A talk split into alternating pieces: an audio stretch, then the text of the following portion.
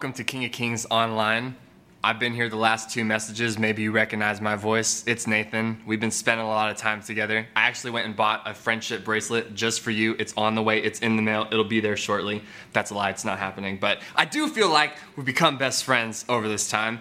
And for the next like 10 ish, 12 ish, 75 ish minutes that we're gonna be together right now, I wanna give a title for this time. I want to call this the right. You got passengers, turn to someone next to you, even if you're at the gym and someone's squatting right next to you, get in their face. I want you to tell them something, all right? If you're by yourself, just say it out loud between you, God, me, put it in the chat. I want you to tell someone next to you, I want to be on the right side.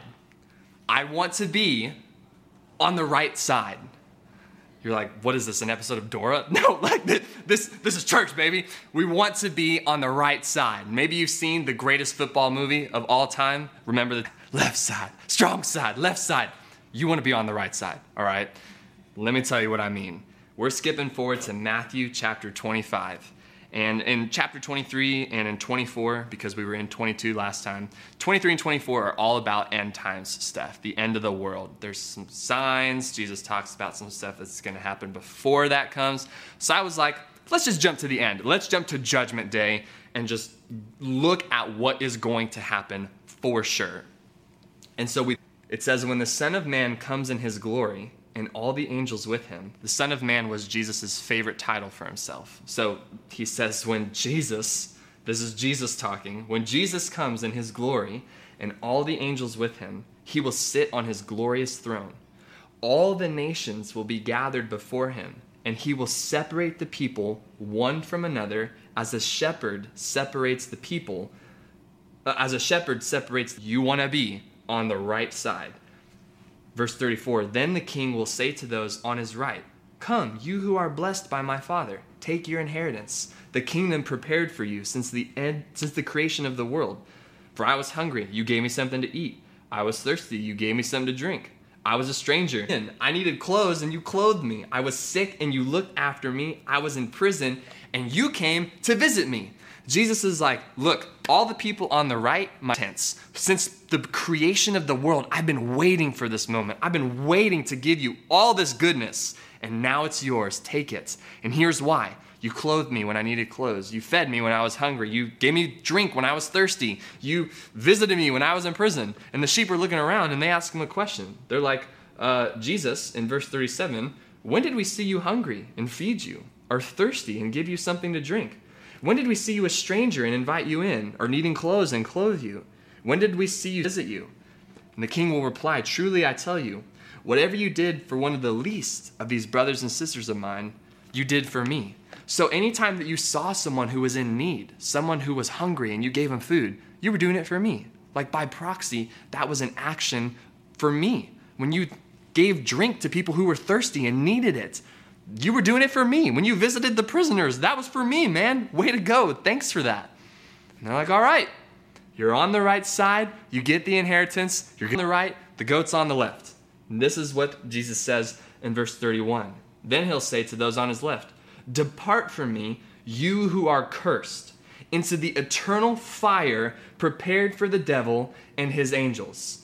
Now, notice for a moment, if I, if I may, can I just like utterly obliterate a cultural idea that we have of hell and Satan?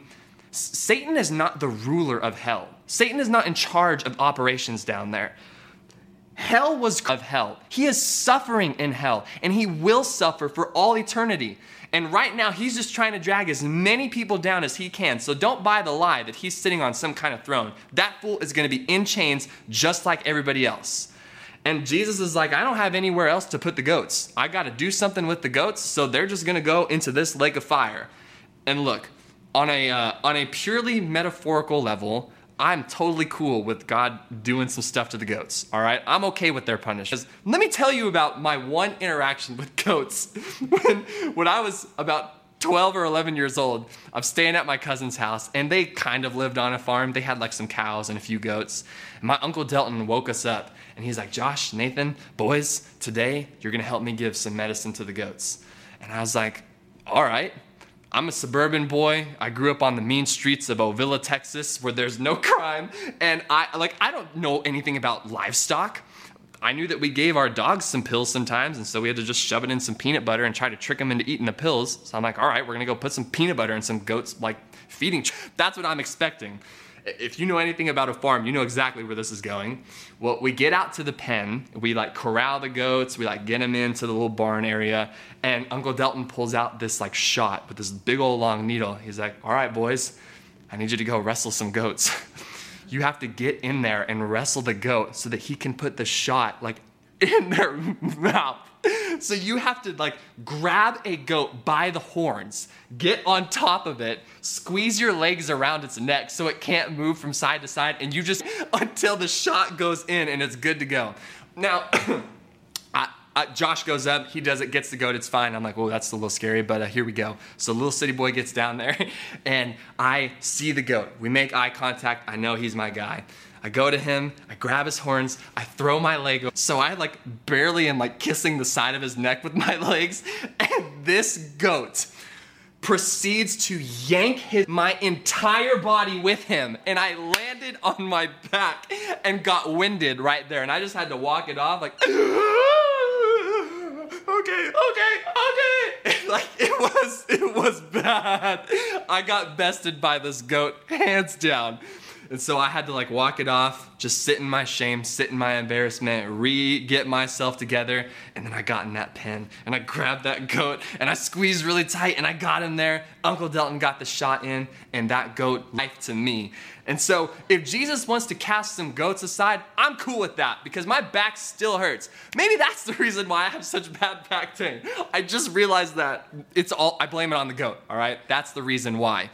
But on a non metaphorical level, like this is, a, this is a huge deal. Like, Jesus is looking at this entire group of people, all of them on his left, the goats, and he's like, yo, for the rest of eternity, suffering, damnation, hell, in chains with the devil and his angels also.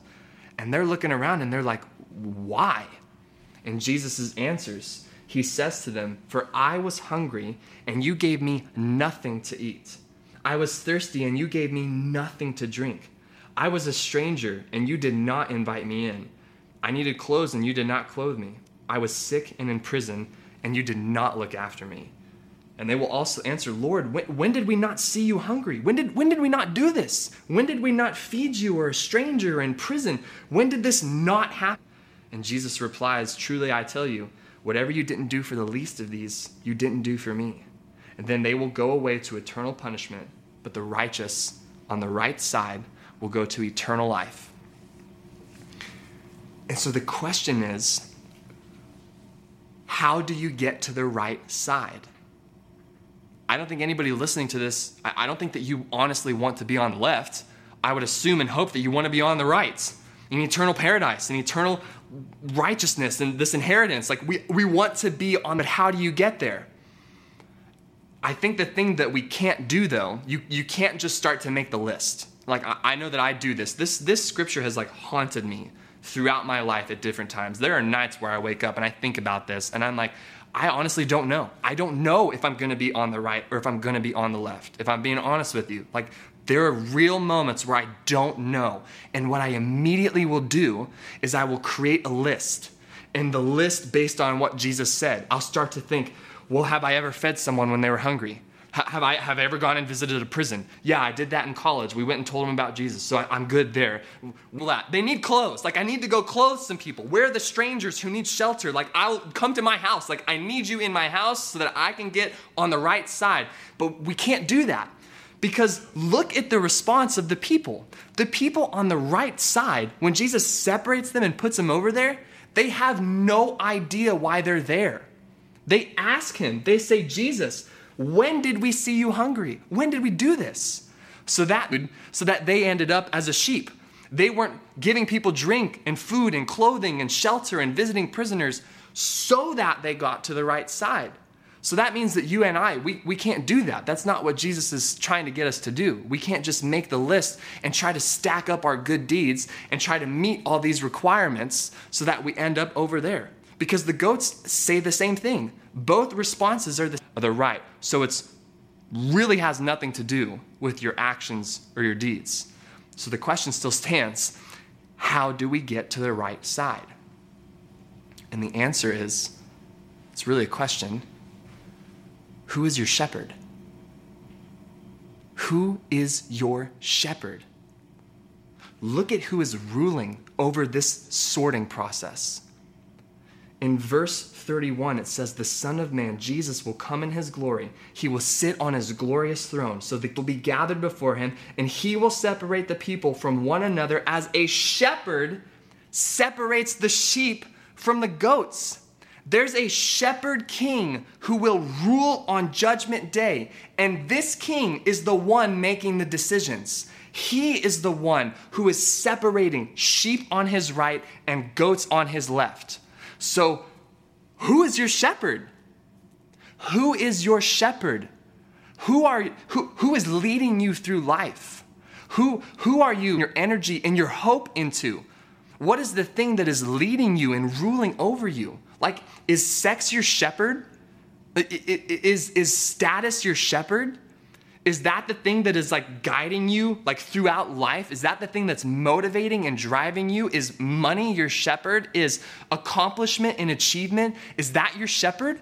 Because sex is not the shepherd that's ruling over this decision. Money is not the shepherd. Power is not the shepherd. Status is not of them are the shepherd on the throne. The shepherd who will rule over this decision is Jesus Christ, the Lamb of God who takes away the sin of the world, the shepherd king Jesus. And I got some good news for you. In John chapter 10, listen to how Jesus describes himself. He says, and I quote, I am the good shepherd, and I know my sheep, and my sheep, they know me. Just as the Father, I lay down my life for the sheep. And I have other sheep that are not of this sheep pen. Remember, he's talking in well, like 33 ish AD. So he's talking to the people right there. He's like, I've got sheep right here, but I've also got sheep who aren't here. I've got sheep in 2021 that I'm gonna bring into this pen. I've got people listening to King of Kings online right now that I want to bring into my sheep pen because I'm the good shepherd and I they hear my voice and they will be one flock with one shepherd. The reason my Father loves me is because I lay down my life only to take it back up again. No one takes it from me. I lay it down of my own accord. I go to the cross of my own will, of my own volition, and I have the authority to lay my life down and the authority to pick it back up again. And this command I received from my Father. This is my mission. Jesus comes to me. Anyone who wants me to be the shepherd of their life, anyone who wants me to be the hope for the future, anyone who wants to be on the right side of the future, anybody who wants to receive the inheritance, anyone who wants to be in eternity with the God who made them, you come to me because I know my sheep and I take care of my sheep and it's an open invitation to anyone right here, right now. If He is your good shepherd, then you, and if you wake up in the middle of the night and you think about this, or you're struggling, or you're wrestling, and you don't know if your life is going to measure up, you remind yourself of who your good shepherd is. Because He's going to take care of you, and He's going to make sure that you get inside that pen, even if it cost Him His life. So, Father, I pray for the person who's listening right now, that they would be able to take an honest look at their heart and ask the question who, who is my shepherd that is leading my life? What is the thing that I am trusting in? What is the thing that is ultimate to me right now? Because we need to spot that thing and we need to know what it is so that we can surrender it to you and give it to you and confess it and ask for your forgiveness and put it before you and call it out because that shepherd is not the shepherd that will rule over this decision in history. You are the shepherd. You are the good shepherd. You are the one who will rule over this decision and chooses. You are such a good shepherd that you don't make that decision based on people's merit, based on what they've done, based on who they are, where they live, what they have been through, who's a part of their family. It is an open invitation to anyone who wants to trust in you, who wants to put their faith in you, who wants to come to your cross and lay down their life and say, Jesus, I need you. I want you. I have to have you. Because you rose from the grave and you conquered the devil once and for all. And we know that this is going to come true. And if we trust in you, our good shepherd, we have nothing to fear at all. So, Father, bring in the sheep. Let us trust in you. Let us come to you. Let us live our life knowing that you are protecting and watching over us and that you care for your sheep more than anything else. All this we pray in your name.